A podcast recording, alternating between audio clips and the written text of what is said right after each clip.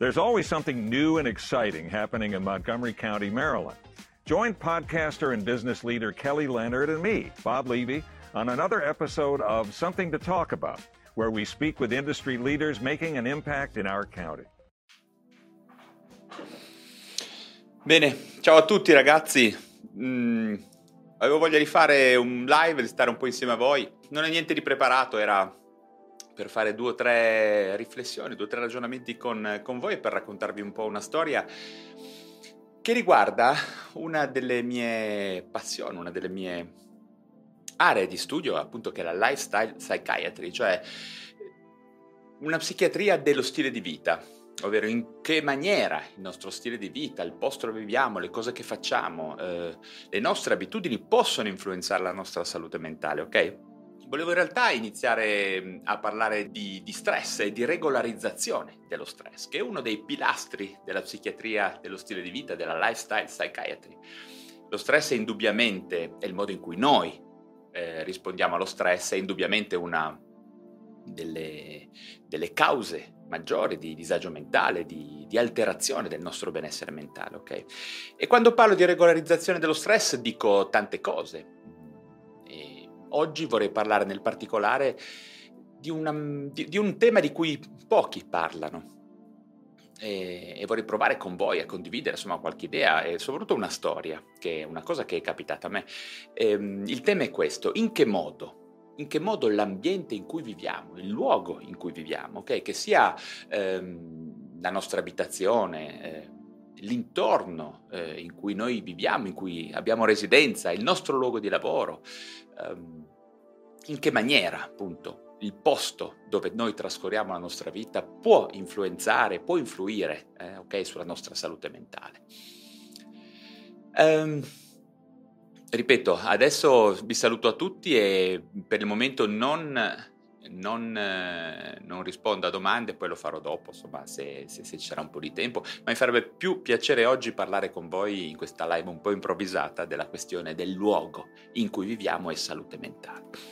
In realtà la storia che, che vi voglio raccontare oggi è una storia che è accaduta tanto tempo fa, eh, direi una decina di anni fa, eh, uno dei primi anni in cui ho iniziato a lavorare qua nell'area del Cunese, okay, dove ci sono tante vallate splendide, okay? eh, Valmaira, Valvaraita, dove io ho abitato per, per quasi sette anni. E, Ballestura, insomma ci sono tante vallate, ok? Quindi luoghi, luoghi, particolarmente diversi da quelli in cui siamo, ero abituato io a vivere, quindi la città, l'ambiente cittadino.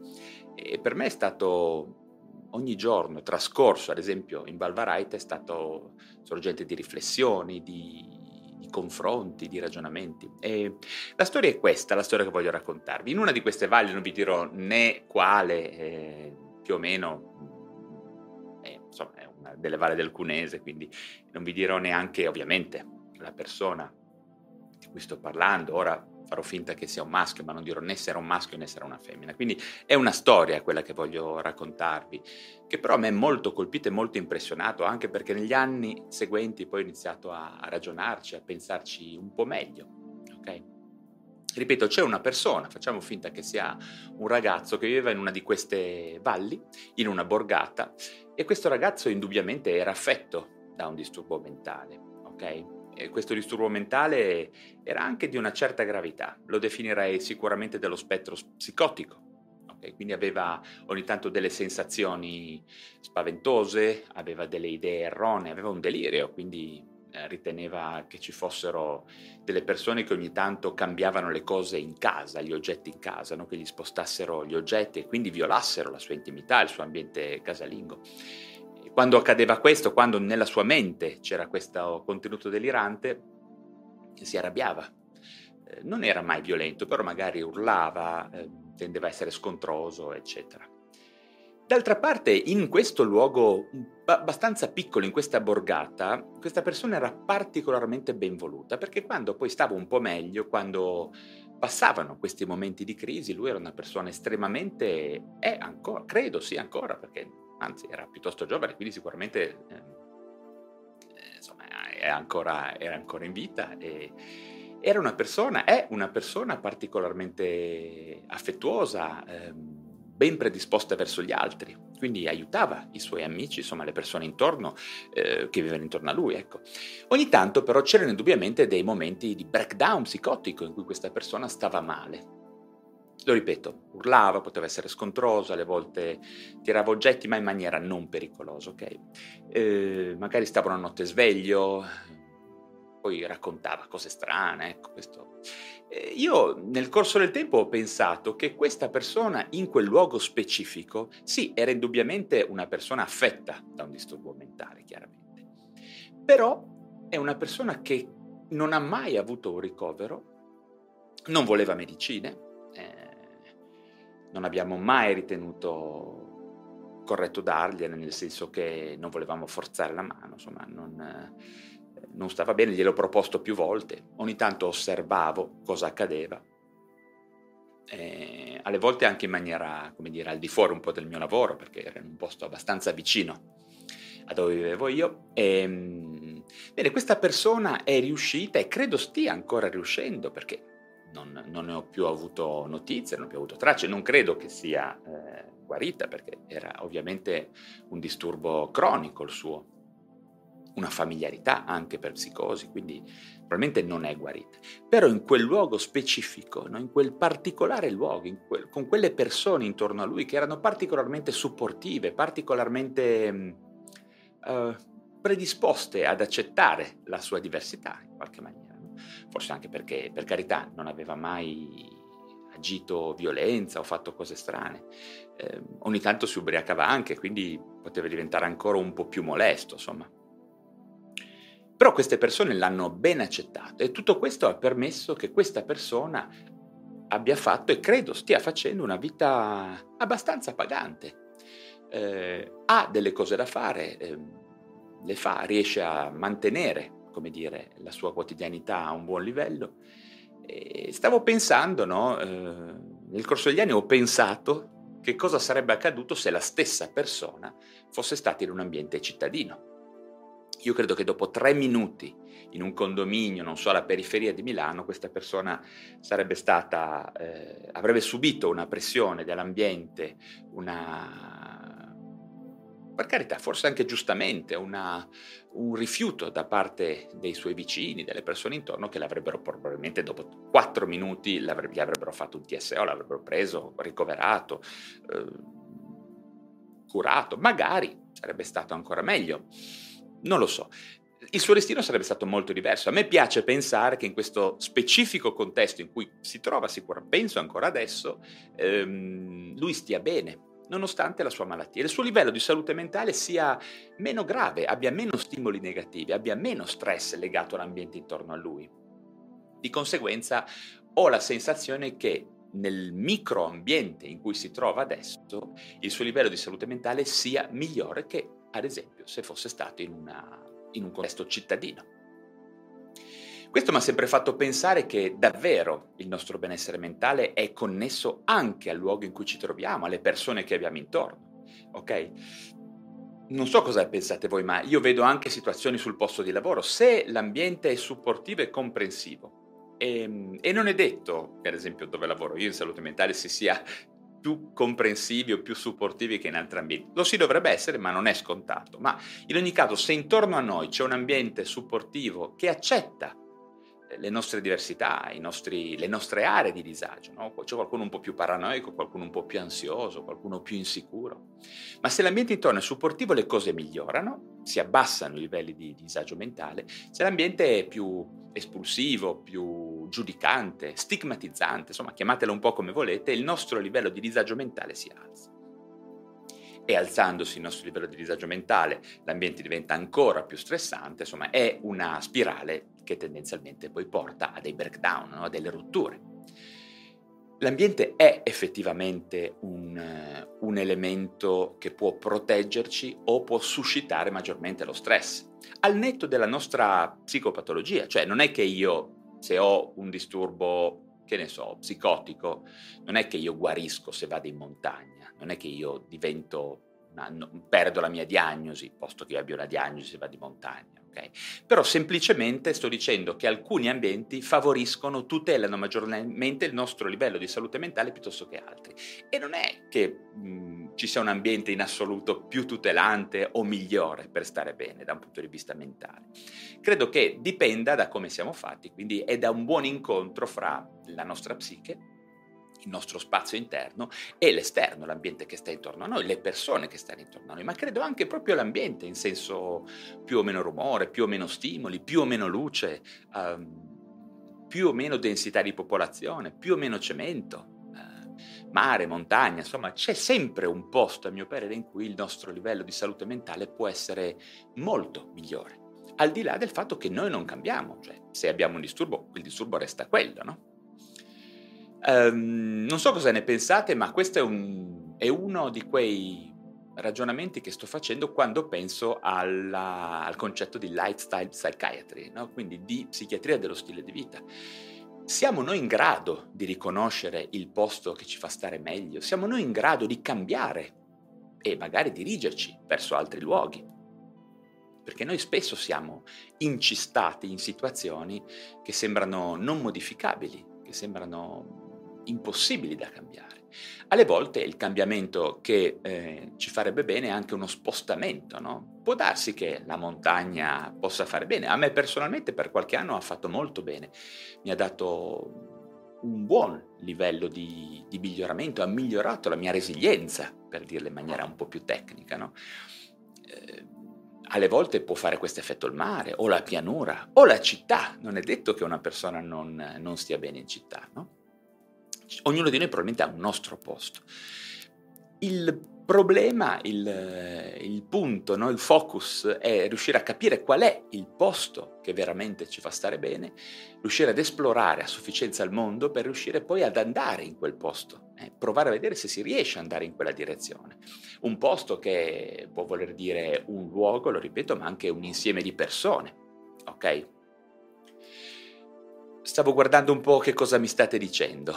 In certe società quelli con eh, disturbi mentali erano addirittura privilegiati, facevano l'indovino e rivestivano anche sac- ruoli sacerdotali. È vero, eh, il concetto di neurodiversità è un concetto che sempre di più si sta affacciando alla, alla ribalta. E ehm, la sensazione che ho è che, per carità, non dico che arrivare al, al, al limite per cui un disturbo mentale sia addirittura un, un, un vantaggio, ma siamo sicuri che alcune caratteristiche No? ad esempio che abbiamo noi, non sempre siano un disturbo mentale, possono diventare un disturbo mentale in un certo luogo con certe persone intorno a noi e diminuire in altri. Okay? Quante volte allontanarsi magari dalla famiglia da una famiglia di origine per alcune persone è motivo di benessere o ritornare in famiglia è motivo di benessere. Andare via da un luogo di lavoro o ritornare su un luogo di lavoro può essere motivo di malessere o di benessere. Okay? Eh, si può trasformare una nostra caratteristica in ansia oppure in tranquillità. Okay? nostre oscillazioni dell'umore possono contenersi, oppure possiamo essere molto meglio accettati nonostante le nostre oscillazioni dell'umore, no?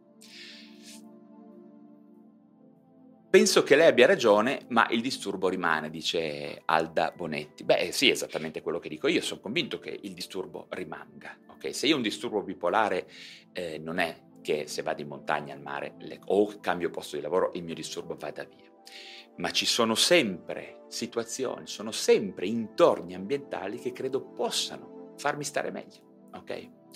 Eh, quando parlo di lifestyle psychiatry, di psichiatria dello stile di vita, non è non dico qualche cosa che si sostituisce, che ne so, a una psicofarmacologia o a un intervento psicoterapeutico o psicoeducativo. Eh, modifiche dello stile di vita si integrano a questi altri interventi e in alcuni casi sono sufficienti. Page architects and engineers think what's possible and deliver big, bold, future-ready design solutions in DC and beyond. The sky's the limit with Page. Imagine inspiring workplaces people want to return to, learning environments that attract world class students and faculty, environmentally responsible from the inside out, health centers designed to make care and lives better, research centers that speed innovation from lab to life. Now you're thinking Page, where big, bold design solutions are made possible. Explore our DC portfolio at pagethink.com. Vi garantisco che in alcuni casi sono sufficienti. Certamente è molto importante avere un buon rapporto con eh, un terapeuta, ok? Medico, uno psichiatra, uno psicologo che ci possa permettere di comprendere qual è la, la, lo spettro di interventi che sono utili per farci stare bene. No? In alcuni casi può essere solamente utile quello. Okay? Ci sono tante persone che ad esempio eliminando gli alcolici dalla loro vita, e non è facile chiaramente, dipende a che, che livello li stiamo usando, migliorano. Smettere di fumare può farci migliorare, cambiare luogo può farci migliorare. Magari in alcuni casi possiamo stare meglio usando dei farmaci, ma possiamo stare ancora meglio e magari usare meno farmaci cambiando luogo, cambiando alcune abitudini di vita. Questo è un pochino il punto, cioè ogni intervento terapeutico in psichiatria non è mai o o, ok? O psicofarmaci o stile di vita diverso, questo qua sono, sono utopie, sono stupidaggini. Sto parlando di ritagliare per ognuno di noi quando è il caso, quando ne sentiamo il bisogno, il migliore intervento possibile che ci permetta di stare bene il più possibile. Okay? Per alcune persone saranno prevalentemente magari interventi farmacologici, per altri interventi psicoterapeutici, per alcuni magari prevalentemente interventi sullo stile di vita. Okay? Ho parlato qualche tempo fa della questione dello stress e dell'utilizzo e della gestione del denaro. Quello è un altro punto estremamente importante in cui io credo tantissimo, ad esempio. Okay? Oltre al luogo in cui stiamo, alle persone che frequentiamo, credo anche che saper gestire il nostro denaro, che è una cosa inevitabile, a meno che so, non ci ritiriamo a fare vita monastica oppure andiamo in, un, in, una foresta e viviamo in maniera primordiale, ecco, col denaro dovremmo sempre avere a che fare, chiaramente. È uno dei pegni che dobbiamo pagare alla civilizzazione. Ecco, il denaro può essere una fonte di tranquillità, di sicurezza, ma può diventare anche un enorme stress. E io credo che attualmente il denaro sia una fonte enorme di stress perché noi tutti subiamo delle pressioni incredibili ad entrare nel circolo del consumismo, quindi ad appagare le nostre carenze, le nostre insoddisfazioni tramite meccanismi di acquisto. Okay? o di utilizzo del denaro per barattare qualche cosa come sostanze d'abuso, um, viaggi, automobili, cose dopaminiche come si dice, quindi che stimolano il nostro sistema di reward, ma come dico sempre, una cosa è la, diciamo, una cosa è provare piacere, un'altra cosa è essere felici, sono due cose molto diverse. Okay? Felicità e piacere non sono la stessa cosa. La felicità è un'organizzazione superiore di stimoli piacevoli ok? La felicità è qualcosa di molto più complesso. Il piacere si può ottenere in due secondi con della cocaina, acquistando, um, che ne so, giocando coi social o fare cose di questo genere, cambiando macchina, ok? Indebitandoci quindi. Okay? In quel caso lì, come noi vediamo, eh, ci accontentiamo di provare piacere in maniera impulsiva, eh, ovvero in maniera sia appunto eh, non controllata, ma anche impulsiva nel senso di momentanea, no? Forme di piacere che iniziano e finiscono in poco tempo, perché quando compio degli acquisti, okay, quando utilizzo una droga, quando fumo una sigaretta, sono piaceri momentanei. Okay? La felicità, lo ripeto, è un'organizzazione superiore del nostro piacere, della nostra serenità. Quindi tutto questo credo che, che vada ben compreso, eh, così come credo che la gente debba iniziare a entrare in contatto col fatto che esiste un'altra forma di psichiatria che si affianca alle altre, che è la lifestyle psychiatry in inglese, è ovvero la psichiatria dello stile di vita, cioè iniziare ad affrontare, a disegnare la nostra esistenza modificando vari pilastri. Questi pilastri, lo ripeto, l'ho ripetuto mille volte, sono l'attività fisica, l'alimentazione, il sonno, okay, la gestione del nostro sonno, la regolarizzazione del nostro stress e ovviamente un... Diciamo, un controllo e possibilmente un'eliminazione, uno, delle strategie di eliminazione delle sostanze di abuso. Questi cinque pilastri, se messi a punto, se tunati, come si dice, no, sul nostro essere, su come siamo, sono un'incredibile aggiunta di terapia a quello che eventualmente stiamo già facendo, possono essere psicofarmaci, può essere psicoterapia o altre cose, ok? E oggi avevo voglia di, vo- di parlare con voi di questa, di questa, persona che in un luogo, no? in una valle del Cunese, eh, riusciva a stare bene, a stare sufficientemente bene. Probabilmente voleva stare lì, ok? E fosse stata in un altro ambiente, lo ripeto, fosse stata presa, portata o la stessa situazione trasferita nella provincia di Genova, di Milano, che ne so, di Torino, okay, questa persona probabilmente dopo pochi minuti sarebbe stata ricoverata di urgenza con eh, ambulanza, carabinieri, perché era considerata una persona pericolosa o in qualche maniera disturbante. Okay? E l'ambiente avrebbe fatto saltare i meccanismi di compenso che erano sì fragili, ma nel contesto giusto erano sufficienti per far fare a questa persona una vita abbastanza appagante, almeno da quello che mi pareva, io direi addirittura molto appagante. Sembrava per lo più, sembra, sembrerà ancora, credo, per lo più felice quest'uomo. Ok, vediamo un attimino cosa, cosa state dicendo, ci sono tantissimi commenti. Mm. Uh, Dottor Stefano Verona. Ciao Stefano, vediamo un po' cosa dici. Credo che in certi contesti il significato che viene dato al disturbo lo rende più sopportabile. Penso ad esempio che nelle comunità rigidamente regolamentate, ad esempio comunità religiose, beh sì, immagino come sia andato avanti questo, questo discorso. Eh, certo, la rigidità dell'ambiente, no? eh, l'incapacità di adattarsi, di accettare, di non stigmatizzare sicuramente peggiora i sintomi o addirittura trasforma caratteristiche di neurodiversità in disturbo, ok? Perché è un continuum, non è che una persona, ehm, diciamo, qua Cuneo non è psicotica e se lo metti a Manhattan diventa psicotico, ok? Non è così. Una persona mantiene dei tratti, però può essere che la manifestazione concreta, esterna, comportamentale di come uno ha dei tratti che possiede possa essere molto, ma molto influenzata dall'ambiente e dall'intorno ambientale, ok? Sentiamo un pochino uh, CXXX6. Esatto, dice esatto e viceversa. In certi, in certi ambienti un po' retrogradi avviene l'opposto. Queste persone vengono portate all'esasperazione. Sì, questo, questo discorso che fa CXXX6, che non so come si chiama, ma questo eh, nome piuttosto misterioso, è, è, vero ad esempio sul posto di lavoro. No? Eh, ci sono persone che hanno tratti paranoici o tratti di intolleranza alla frustrazione, eh, magari non configurano dei veri e propri disturbi, ma sono tratti di personalità. Bene, il loro essere più o meno ehm, malati mentali, ok, dipenderà anche tanto da chi c'è intorno a loro. Okay? La paranoia può essere, come dire, attenuata o esasperata a seconda di come viene, viene, viene affrontata. Okay? Da quanto viene conosciuta e compresa chi sta intorno.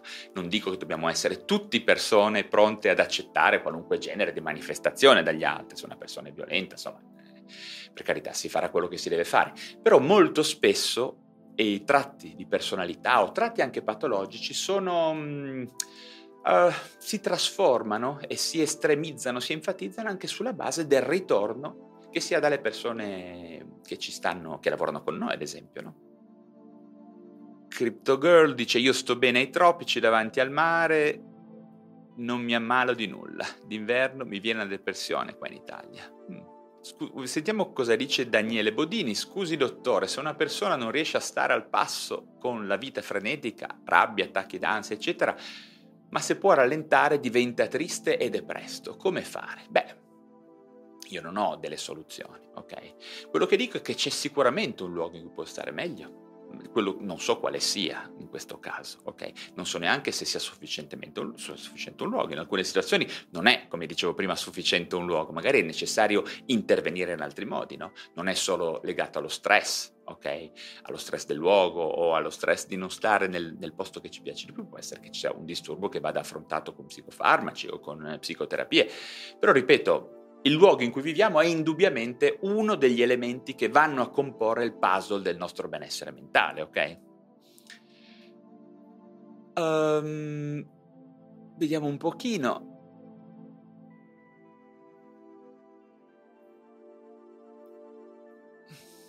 Vediamo un po' cosa dice Feliceria. A me il DSM nella città della città mi riteneva sana. Quando mi sono trasferita in un paese mi hanno ricoverata, data addirittura l'accompagnamento. Io mi sento sempre la stessa, solo con più ansia. Beh, Ora, io non so il tuo caso, però questo è un pochino quello che stiamo dicendo, insomma, c'è un luogo in cui probabilmente ognuno di noi può stare meglio, al netto di tutti gli altri interventi che possono essere fatti, ecco. Felicità, dice Mary Ellen Felicità per me, per esempio, è curare le mie piante o passeggiare nei boschi. Ok, è quello che, di cui stiamo parlando, insomma. Va- ecco, vediamo un attimino una domanda un po' più tecnica ma interessante. Tra i vari fattori penso sia importante la luce. Cosa ne pensa del wake up light per favorire il risveglio? Grazie.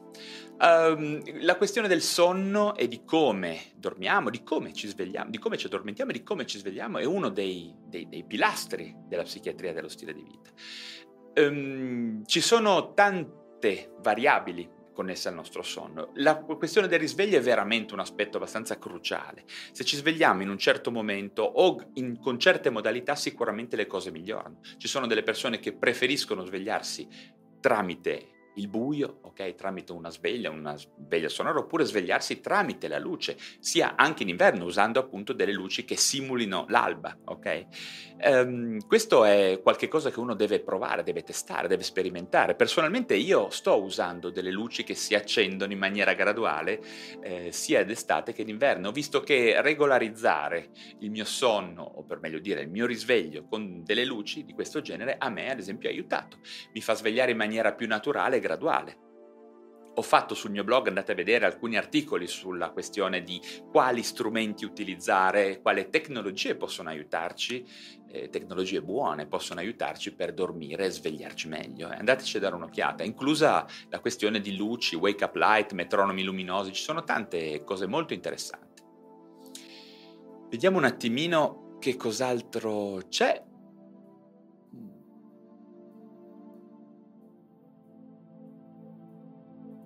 Sentiamo anche Alda Bonetti che ci dice quando la figura di riferimento è troppo presente, immagino genitore, familiare, marito, moglie, fidanzato, fidanzata, ehm, quando è troppo presente, ehm, quindi riferendosi all'ambiente relazionale, credo che tutto questo non sia troppo positivo. Sì, certo, è così.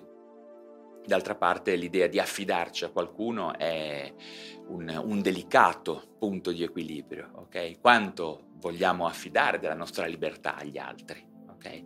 Eh, questo è un elemento di stress, è un elemento che può essere sorgente di stress. La libertà è quanto decidiamo di dare della nostra libertà agli altri, far di, quanto far dipendere la nostra libertà dagli altri, è una cosa che non è sempre così semplice da affrontare. Okay? La libertà è una cosa strana, la libertà è qualcosa per cui gli uomini hanno combattuto, morto, eh, hanno, hanno, fatto guerre, ok? Sono, sono morti. E poi in alcuni momenti non vediamo l'ora di prendere questo fardello della nostra libertà ed affidarlo a qualcun altro e quindi dipendere da altri, ok? Credo che questo dipenda sia dal luogo in cui stiamo, dalla fase nostra di esistenza in cui viviamo, dal modo in cui stiamo con un nostro disturbo, con una nostra malattia, quanto ci fa stare più sicuri, stare vicino a degli altri, quindi dipendere anche dagli altri. Okay? Quindi questo è un discorso molto importante, il punto di equilibrio di dipendenza e il punto di equilibrio per cui noi diamo più o meno della nostra libertà in mano ad altre persone è qualcosa su cui io non posso darvi una risposta qui, certamente. È un percorso che ad esempio meriterebbe... Eh, un intervento psicoterapeutico per eh, trovare strategie per comprendere bene quale sia questo equilibrio okay? fra la libertà che gestiamo noi e la libertà che decidiamo di dare in gestione agli altri. Okay? Bene, direi che a questo punto um, interromperei questo, questa live e per adesso vi lascio. Chiudo qua questa live e vi auguro una bellissima giornata. Io vado ad allenarmi Okay, round two. Name something that's not boring. A laundry? Ooh, a book club. Computer solitaire, huh? Ah, oh, sorry, we were looking for Chumba Casino. That's right. ChumbaCasino.com has over 100 casino style games. Join today and play for free for your chance to redeem some serious prizes. ChumbaCasino.com. No purchase necessary. Forward, prohibited by law. 18 plus terms and conditions apply. See website for details.